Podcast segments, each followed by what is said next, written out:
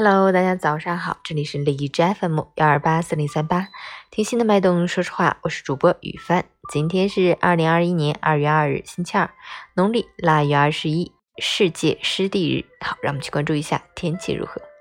哈尔滨多云转晴，零下二十度到零下三十一度，西北风三级，晴间多云天气，偶尔还会飘点小清雪，气温持续低迷，寒潮蓝色预警，此番冷空气火力全开。带来的冷是实打实的物理攻击，一出门就让人没有招架之力，请尽量减少外出，如必须出行，也一定要做好防寒保暖措施，避免感冒、心脑血管等疾病发生。截止凌晨五时，海市的 AQI 指数为五十七，PM 二点五为四十，空气质量良好。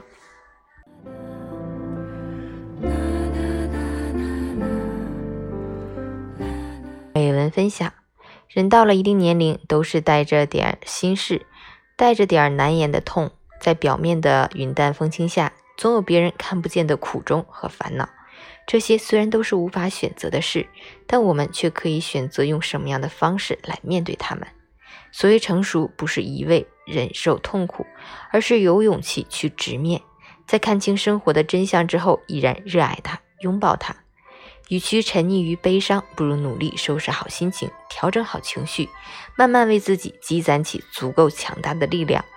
成长的过程从来都是一边受伤一边自愈。当有一天你在任何境况下都能提醒自己要沉住气，好好生活，好好面对时，你就真的成熟了。